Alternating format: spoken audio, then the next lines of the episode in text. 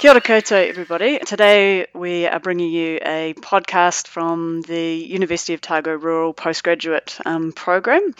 And today I'm lucky enough to be joined by anaesthetist and pain, special, uh, pain specialist Dr. Mike Foss, who used to be my classmate back in Dunedin many years ago.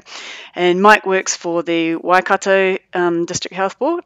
So thank you so much for sharing your time and expertise with us today, Mike. So, firstly, we just want to recognise that pain's a pretty huge topic, and there's no way we're going to cover all aspects of its management today. And we, we really want to focus on common issues that are relevant to us practicing rurally.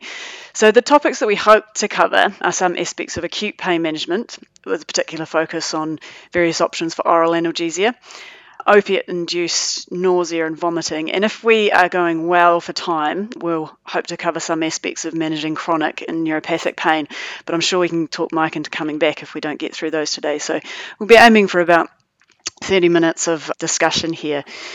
So, firstly, Mike, I thought I would take this kind of from the point of view of, of managing someone in the emergency department. Yep and, and using the, the kind of pain ladder, if that's still um, relevant to work through that. So I thought if we had the situation of someone presenting acutely to the emergency department, and we won't really focus particularly on what type of pain they're, they're experiencing, kind of, you know, either something musculoskeletal trauma or, you know, even someone with abdominal pain.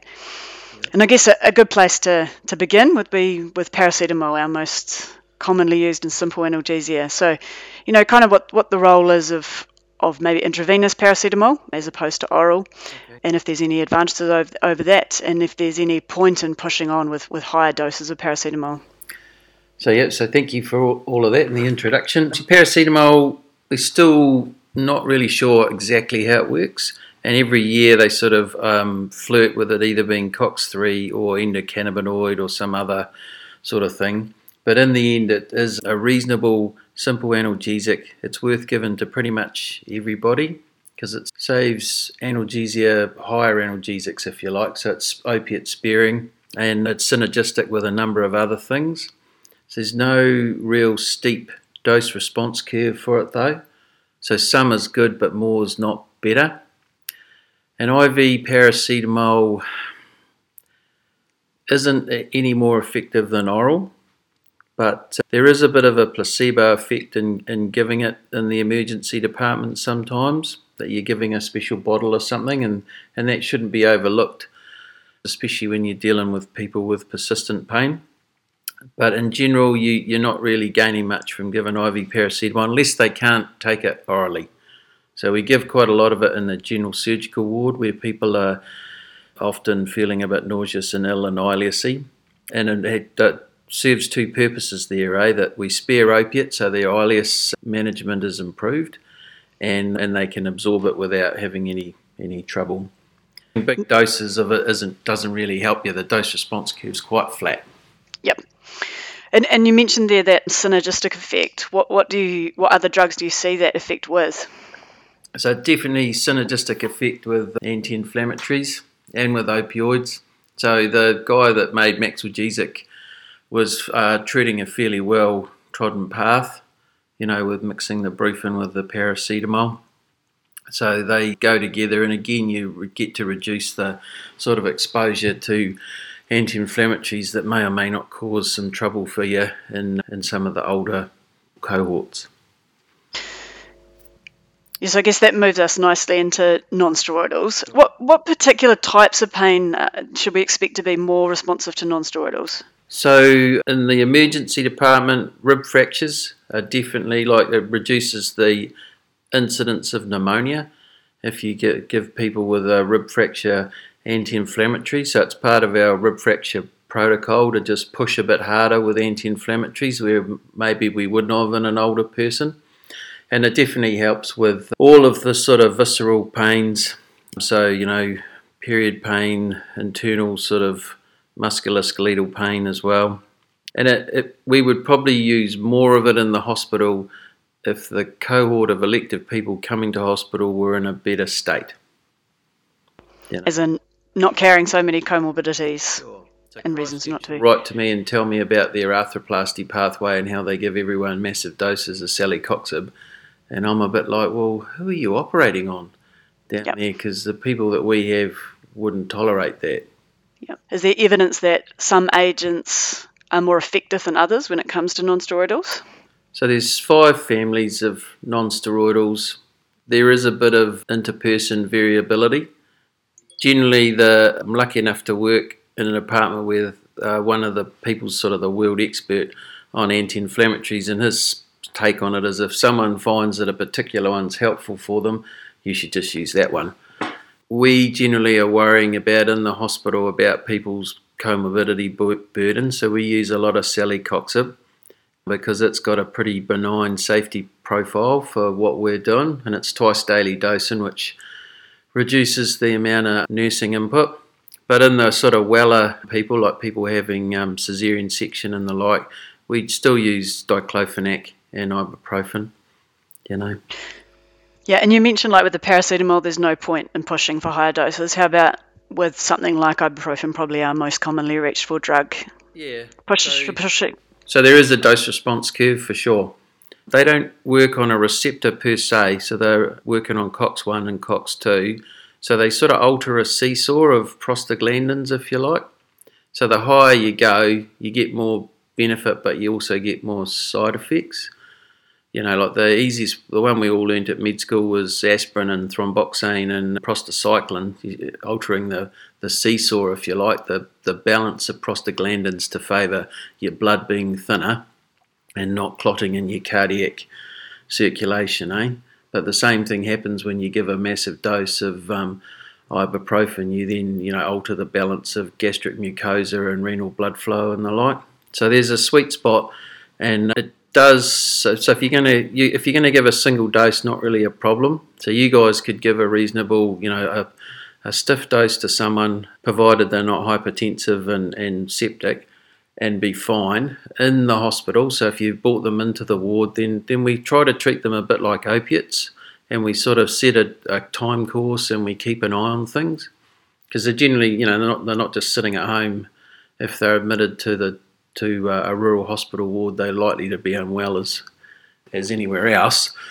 And you just need to manage that risk a bit because acute kidney injury isn't good for people. It probably affects their long term outcomes. So, an acute kidney injury is fairly common after surgery, but we think it, it's just got another million dollars to look at the relief trial people and see if that uh, the people that had an acute kidney injury then go on to develop renal failure later in life. So we just got to manage that risk a bit more than we did in the past. Yeah, so kind of safe to go for, for a slightly higher dose if you're thinking just a once off of dose. Maybe are you talking about doses like sort of 600, 800 milligrams of ibuprofen, or even? Yeah, well, I'd just give them the top end of whatever's uh, listed in MIMS for them. I wouldn't necessarily give them a loading dose, but you can get some of those sustained release preparations, which makes sense. So the sustained release ibuprofen or diclofenac. Yeah. Um, or 200 of celecoxib sort of thing uh, yep. in adult. Yeah, and you mentioned that sort of the, thinking about those patients who are then admitted to the ward and you know given regular non-steroidals, and you mentioned celecoxib as being safer. Has it got a lower risk of uh, causing acute kidney injury, or or is that sort of an unavoidable aspect? Injury is a tricky one because it's multifactorial. Uh, it's about the same as the others. It's not in the worst uh, cohort, so that's why we like it. It's mainly because it doesn't cause as much precipitate as much heart failure, and its cardiovascular profile is a little bit better, and its its uh, gastrointestinal disturbance profile is a bit better. But they can all cause renal impairment if you're not careful. So I think that's something that's often forgotten that relationship between non-steroidals and heart failure. Could you just give us a reminder? So again, they just change your, uh, how your kidney manages salt and water. So the safer ones are celecoxib, and I think naproxen's what they say in BPAC. They get quite, if you're going to have one, that would be the end of it. So it's more the COX1 that seems to affect things. Um, but that signal's wobbled a bit, eh? Because for a while BPAC was saying use ibuprofen, but that you know may not necessarily be the safest thing for heart failure patients. You you got to take them as an entirety because a lot of them are already on furosemide and, and an ACE inhibitor, and, and often they've got a diuretic hidden in the ACE inhibitor now as well. And those guys are at risk of that triple whammy effect where their kidney really can't regulate flow at all. absolutely. And as far as the route that they get the, the drugs, you know, for those outside of the situation where people are not able to take oral meds, yep. are you going to get therapeutic gain from giving a, a non-steroidal IV if you've got someone sore in the in the department? So we give lots of IV anti-inflammatories for people that can't absorb things, but we generally wait until they're taking things orally um, before getting too carried away in the post-op cohort. We don't give a lot of rectal anti-inflammatory. It does work, but in New Zealand, because it's not part of our culture, you're generally told that you should take informed consent for body lollies. Essentially, you're like you're supposed to ask people. Uh, whereas in Europe, they would give it rectally all the time. It does work rectally there. Sometimes it might even work more depending on how far up they put it because you miss the first pass metabolism. But we, we do use a lot of IV mainly for day case because we're trying to get as many um, receptors covered so we can send them home. That probably applies to you guys as well. If they can't take things by mouth, I can't. I guess if they're acutely unwell, you're probably not going to give them to them in the emergency department, so you'll have less of a requirement. But we just use parecoxib. There's not many options yeah. in New Zealand for IV anti-inflammatory. So, Mike, we've we've given our patient paracetamol and um, loaded them up with some non-steroidal, and they're still sore. And you know, often what we're reaching for is, is codeine. And I, I just wondered if you wanted to comment on the role of codeine, you know, in that acute setting and and for discharging people from the emergency department what, what role you think it has or doesn't have. So, the Faculty of Pain Medicine is basically trying to run codeine off the planet, except for when it's useful, like when people have got a lot of diarrhea with a stoma, because essentially just giving people morphine. And it was such a problem in Australia with the sort of creep of codeine and codeine addiction that they actually made buprenorphine available to general practitioners in rural, rural and remote practices. So people were they had Mersyndol, which was codeine, paracetamol, and a stimulant, and a whole lot of those sort of Nurofen Plus type things. And people ended up poisoned on uh, either paracetamol from the sort of Panadine Plus, or anti-inflammatories from the Nurofen Plus, or a bit of both from taking Mersyndol. So the general um, thing is that they're now script only, and we're trying to control that risk just the same as we would with morphine your body just um, turns it into morphine if you're going to use it anyway. So we don't we don't send anyone home on it if we can. Admittedly, that's elective and acute surgical cohort. I mean, I guess the nice thing about it from your point of view is you don't have to write a controlled drug script, which is helpful in a busy emergency department. So, but we just don't use much of it at all. We just think it's a sort of a dying out kind of drug. Yeah, I reckon that that's one of the main reasons we reach for it, that sort of ease. But, but I think just being conscious that we pretty much are prescribing people morphine, even though we feel like we're doing something yeah slightly less. Um, Sometimes you're not, you're just making them constipated and they're not getting anything. Yep. But most of the time they get morphine. So then, you know, our other the other drug that we some of us feel a little bit anxious about using is, is tramadol. Just wanted to if you could just comment, just to remind us how tramadol works, some of its disadvantages and side effects, and and when you when you need to be careful when prescribing it. Sure. So I mean, tramadol's a a fascinating drug. It's a useful drug if it works for people. Unfortunately, some of its its biggest side effects probably nausea and vomiting and that's probably serotonergic and opiate in, in nature. So some people won't take it at all, and there's a lot of strong opinions about whether you should use tramadol or not, mainly based on people's um, individual experience. So people call it spuadol and the like. But it offers it offers such unique sort of advantages that they've actually reverse engineered it, and tapentadol was available around the rest of the world except for New Zealand. It's basically tramadol that was taken and engineered to take out all the bad things and leave all the good things. So that sort of tells you where people are headed with it, and it's not available to us at this point. But tramadol, the biggest problem is that its pharmacology is quite complicated. It's got a whole lot of enantiomers, it's got active metabolites, it's a partial opiate agonist.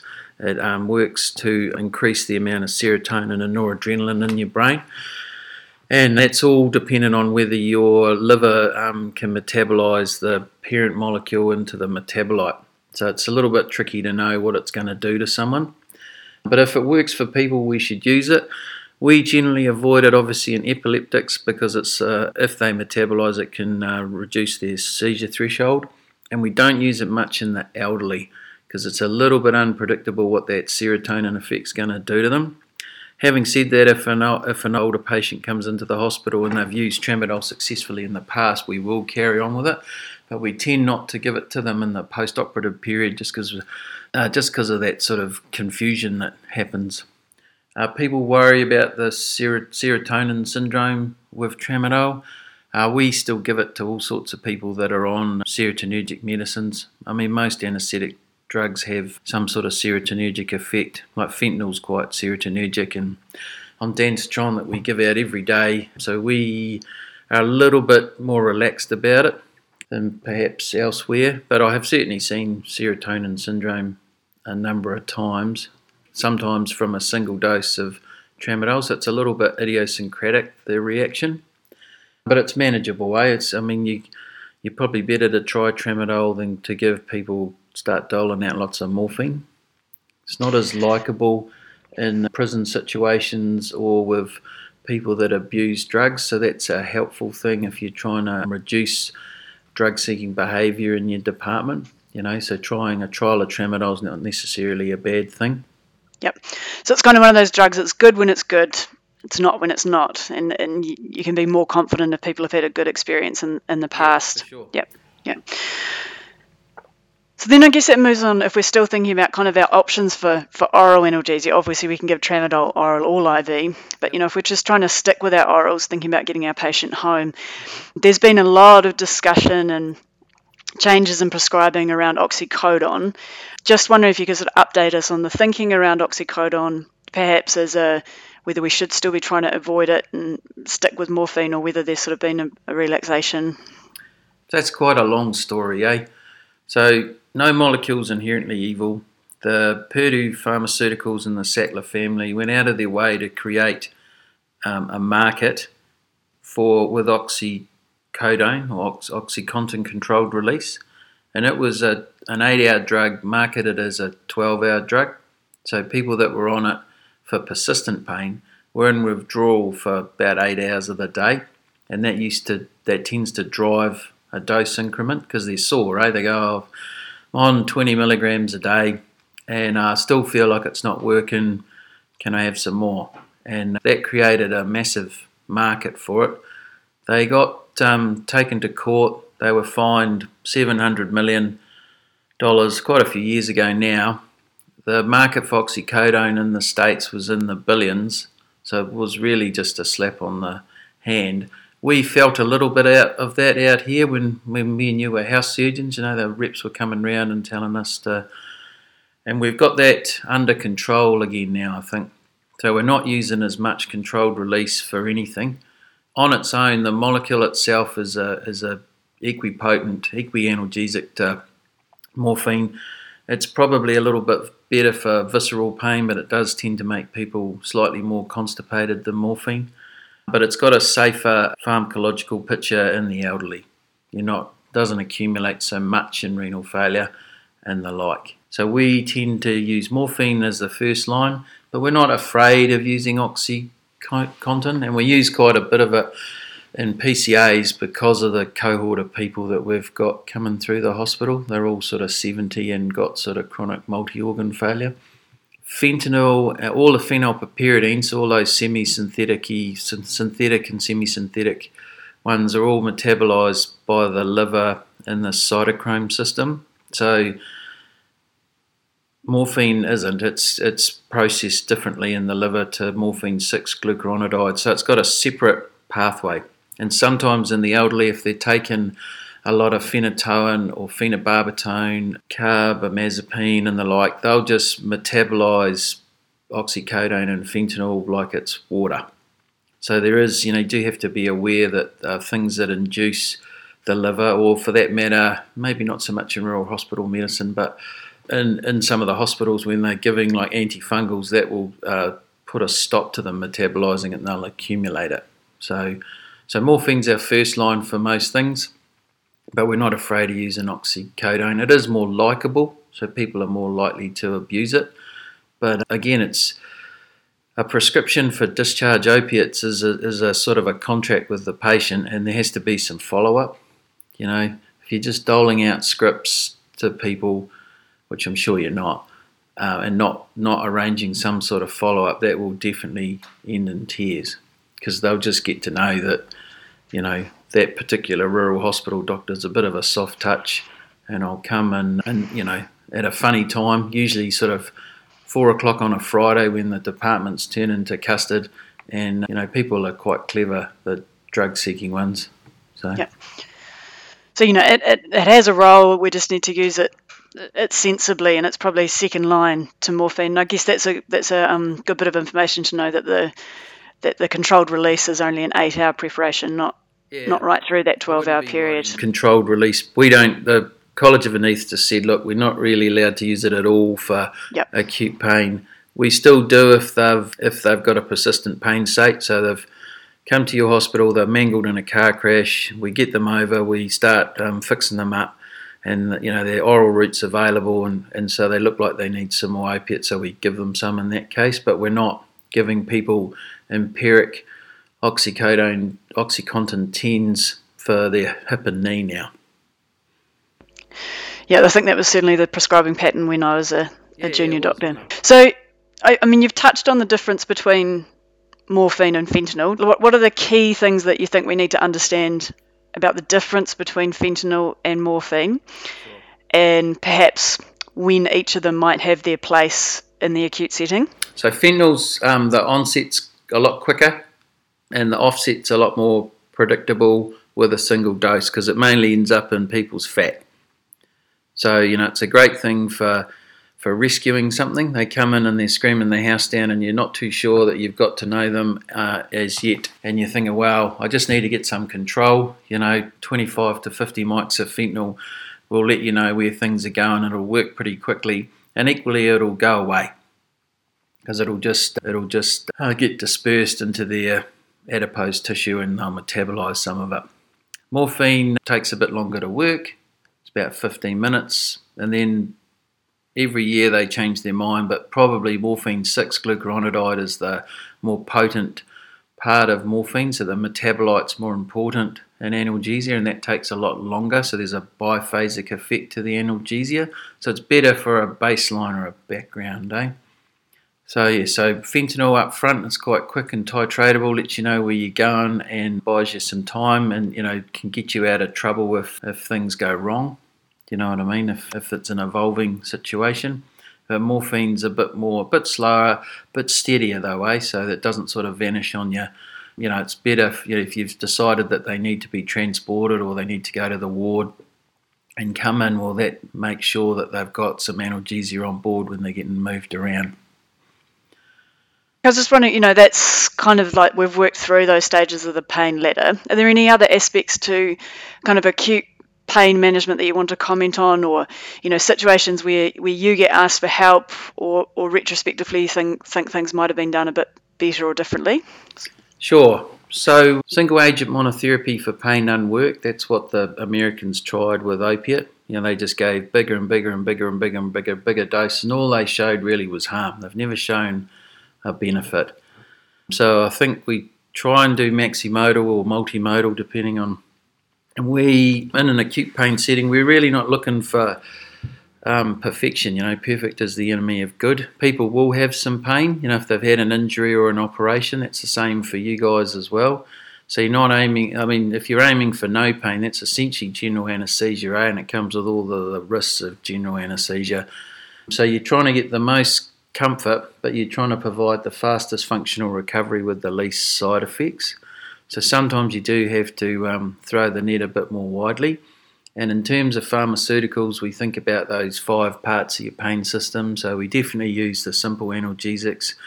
We think about opioids if we have to, but we're quite happy to use local anaesthetic. We're quite happy to use to block the glutamate pathway with ketamine or nitrous and, and the like. And we think about it adjusting their descending inhibitory pathways with things like clonidine and tramadol. So it's a toolkit of things that we use. uh, when we're seeing someone, and we're really worried mostly about function. So if people can sort of and function may also be distress as well. You know, like if they're really distressed and you get them to calm down a bit, so you can take a history. That's that's a, a, functional outcome that we can all appreciate because then we know where we're going to send them. Especially if you're stuck in the middle of nowhere and you're really wondering whether you need the helicopter versus the ambulance versus sending them home. But but that's so acute pain management is partly pharmaceuticals and partly non-pharmaceuticals and in the end, the, the context is everything when you're assessing someone. I'm sort of going off t- target here a bit, but if they're a sort of the example I give is, you know, if they're a 20, 30 year old marathon runner who breaks their leg versus sort of the, the same patient who's, you know, a recurrent admission to your unit with chronic pain and sort of takes medicines willy nilly and never goes to any of their clinic appointments, it's going to be a completely different experience for you and the patient because some people are just inherently quite psychologically robust when it comes to pain, and some people aren't, and that'll determine things. So we know that pe- people with persistent pain that present to emergency departments, uh, they're quite a big part of everyone's practice. Uh, you know, 10% or 20% in the America, but they use a disproportionate amount of resources because one, they're more distressed, so they stay for longer because they're more distressed, no one really knows what to do with them, so they get more investigations. They're much more likely to have a, a scan or to have an exploratory laparoscopy for that matter. But you know, you sometimes feel like some of our patients are pretty much glow in the dark. They've had that many abdominal X-rays and CTs and things. But once you've tried to decide if they've got a pain driver or not, and sometimes that can be a bit hard to disentangle because sometimes it's a flare of the chronic pain. Then you can make a, a more rational plan. Eh? The pain ladder itself is a little bit outdated now because it's a bit top heavy with opioid. So as you go up the ladder, it kind of falls over because we know that single agent monotherapy is not good for people. So we sort of try and start some of those weird and wonderful medications a bit earlier in the piece. And you can do that in the emergency department. You know, magnesium infusions, lignocaine infusions, and the like have all been used around the world now in emergency departments for that yeah. reason. I think you know people. A lot of people would feel like they were getting outside of their, their comfort zone with that sort of thing. But certainly, one of the things you mentioned was the use of, of ketamine, and I think I think if you wouldn't mind just commenting on how we prescribe that, say when we're augmenting opiate use, like sort of the, the practicalities of it. And then I might just come back to a little aspect of that, head touch on the chronic pain again. Sure. So, so ketamine's quite a useful drug, eh? We use heaps of it because we don't believe in single agent monotherapy anymore. So, when people's dose is getting up there, so the other day I saw a guy who had a trauma and he, he was a youngish bloke. He used about 160 milligrams of oxycodone in 24 hours now we know that um, on average people use about 100 milligrams minus their age in 24 hours as a ballpark kind of figure. So once you've got to double that, you're sort of going, well, there's probably not much point going any higher. We might rotate as opioid, but most of the time now we would add in ketamine or lignocaine or both. And the reason we add in ketamine is that we're really starting to attenuate some of the changes that happen, your, happen in your spinal cord. So it has a long term effect and it also is an effective short term analgesic. We know that it's quite dysphoric and the dose that you get dysphoria is higher than the analgesic one. People in the ambulance tend to go a bit nuts and, and give them like a little mini GA, but we tend to keep the dose under 10 milligrams an hour because we know that, that 10 milligrams an hour in the average 80 kilo person is about 100 nanograms per mil, and that's in that sweet spot of analgesia versus um, seeing purple elephants and generally getting the thousand yard stare on and the like. So we don't tend to give them boluses unopposed. So we either give them as a short infusion or we give them to them when they're asleep if we're going to give them a bolus. And there's some good emergency department literature about just putting the ketamine in a little 100 ml bag and just letting it run in over half an hour, and it significantly reduces the sort of the dysphoric, and it sometimes people quite like that effect. So the you know the sort of habit forming effect of it. So it's worth not giving boluses unless you're going to pull on someone's arm. You know, like, and then you're given a, a pose, don't you? So you're given midazolam or propofol or whatever you feel comfortable with. Magnesium is a cofactor. So the, the ketamine's a, an unusual drug. It's a non-competitive antagonist of the NMDA receptor. So it binds um, to a site uh, away from the channel and induces a conformational change. So a little bit goes a long way. So it lasts a long time because it's not just binding to the receptor and falling on and off. And the magnesium is a, a plug is in that is in that calcium channel, so it helps it helps ketamine's effect to be potentiated. So you know, 50 milligrams um, per kilogram of magnesium can be quite helpful to go with ketamine. And we use that a lot in recovery just to get people through pain crises if they're having one. The problem is when you use a lot of ketamine in emergency departments, people start coming back and wanting more of it, eh? And we've got that problem as well with some of our um, vulnerable patient cohort that, you know, they tend to be more of the chemical coper end of things. They're not really that interested in non pharmacological things or self management. They just want pharmaceuticals. And so you can get rid of opioid, but you can just then end up with a whole lot of people coming in requesting ketamine. So you do. Have- so if we're using that, that, that multi multimodal kind of approach, it's it's another another thing in our toolbox, but not to be reached for every single time. And Mike, you mentioned that you know putting it in a, in 100 mils, running in over an hour for your average size, you know, 75 kg person without much else wrong with them. What sort of doses would you put, be putting in that 100 so mil bag to avoid that? Like 10 or 20. That's, yep. that's yep. quite predictable that they'll get to 100 nanograms per mil Yep. And that's about where the um, analgesic part starts to flirt with the, the psychotropic part. Yep. If we were doing a burns dressing on the ward, then we give a much bigger dose because we're looking for sedation. Mm, you know? mm. And that'd be the same with you guys pulling on people's broken limbs and the like, you know, setting fractures. You're actually aiming for a, a degree of anaesthesia. And certainly, you know, someone's had a big burn, they can have as much ketamine as they like, sort of thing, because it seems to work quite well for them. We'd give up to 200 milligrams in an hour, but it's always with some midazolam or propofol. But that's a different kettle of fish. You're sort of more talking about someone that's just fronted up and, and you're not too sure where things are going. You can always give more, you just can't take it back. Naloxone probably reverses a little bit of the ketamine sort of effect. And we, in general, with a sort of fairly controlled pattern of it, touchwood, haven't had too much trouble giving ketamine on the ward. So, Mike, I mean, you, you touched on sort of shifting direction a little bit. If you're comfortable to keep yeah. going, you know, the, the the chronic pain patients. I guess they all make us feel pretty uncomfortable with our management. And I guess you mentioned that we're disentangling the, the acute problem. But I was wondering if, you know, from your experience, obviously you deal with these patients a lot, if there's kind of some practical advice you could give us for our encounters as clinicians with people with chronic pain that can, you know, aim to improve the outcome for for the individual and their experience with the health system. Sure. So the basic part of it is that you should be kind to people, but not too kind. So we talk about the velvet glove and the steel fist. So, you know, you're going to entertain whatever they've got to tell you, but you're not just going to dole out a whole lot of morphine scripts or a whole lot of pharmaceuticals just because they've um, fronted up to the emergency department. The flag model for assessing them is quite helpful. So you're really looking for red flags. So, you know, they've got a fracture, a cancer, a mass, they've got, you know, an ischemic leg or something like that and you've got to work through that every time, which can be quite taxing. As I said, they soak up a lot of time in an emergency department. And then we think about the orange flags where things would probably be better managed by a psychiatrist.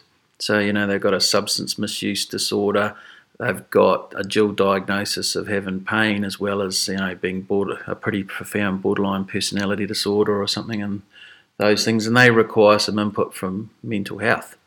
But most of the time, people have got an underlying psychological vulnerability to pain. And we're kind to them because a lot of those people have had a lot of trauma in their life. You know, sort of a little bit depressing at Pain MDT because most, not, not all, but a significant hunk of them will can, will qualify for an ACC sensitive claim psychologist. So someone in their life has abused them uh, mentally, sexually, physically in the past, and the more horrendous things you have in your childhood, the more likely you are to end up having pain as a presenting symptom. Eh? That's not to say that we should manage them all with pharmaceuticals, you know, like we really, it is a team sport, so we're not asking the rural hospital doctor to fix someone's pain problem overnight because it's not probably going to happen. But we're also asking them not to try and uh, fob them off or, or to make things worse. I guess, you know, most of the time there isn't a surgical solution. So people say, oh, that doctor in ED, he said I should have another operation. Well, that's statistically unlikely. You know, unless there was a red flag where you go, holy shit, you know, like their um, leg's gone purple and I think there's a clot or something. For the most part, you know, no operation, or every operation's got potential making a pain problem a lot worse. We do see a lot of centrally sensitised people, and, and like everyone that's in specialty medicine, you know, we wander around all day look, seeing central sensitisation, just like the heart failure doctors run around seeing heart failure everywhere. But that just presents as a twitchy nervous system, so their pain threshold's lower, their response to pain's higher, and they have a widening of their receptive field. So they'll have, and it should localise to somewhere, will be more diffuse, and they'll seem a lot more distressed than you will. And it's probably visceral pain that bothers ED and rural health medicine the most because it's kind of harder to get your head around, and you're worried that there's some sort of abdominal catastrophe going on, they're definitely more sensitive to stretch. So, you know, if they've got a distended abdomen or they're constipated for that matter, they will respond quite differently to you and I. And as they have pain for a long time, the wiring in your abdominal or in your in your in your viscera is quite different to the wiring in your hands. And all those little C fibers are quite economically used. So if you've got a fibre wired up to some endometriosis or to part of your uterus, it'll probably also wire up a bit of your bladder and a bit of your bowel. So if you've got a UTI, you're constipated, or you've got diarrhea and vomiting, that will also precipitate your pelvic pain or your abdominal pain, which makes it really hard for you to try and disentangle. Eh? But being kind to them, validating them, if they've got pain, there's no point telling them, I don't believe you've got pain, you know, go home. That's never been shown to work. But you may not be able to do anything for them on the day, and that's the hard part for doctors because you always want to help someone. But sometimes um, not giving them medicine's the best thing for them, eh? So I guess it's that thing like you mentioned at the very start that often it's an investment of time on our behalf, and probably you know, one of the other messages I'm getting from you, along with kindness, it's probably a degree of honesty as well, like and being upfront about the, the limits of what intervention is actually going to sure going to do. When you talk about that that sensitization, what's what's the evidence around what's effective for that, for reducing that? Yep, sure. So. Uh, so you see it all over the place. So the classic sort of things is, you know, a history of fibromyalgia or chronic fatigue, burning mouth syndrome, TMJ dysfunction, chronic daily headache. People that have a whole big list of medicines that are allergies that aren't allergies, you know, multiple chemical sensitivities, they're all signs, irritable bladder, irritable bowel, all signs that their response to normal stimuli is augmented. And uh, we can turn that down with some stuff that we can do in clinic. So generally, there's a, a you know multidisciplinary team that works on them. The basic things are things, uh, obviously, like I said, validation. So we accept that they've got a problem and we're trying to work through it.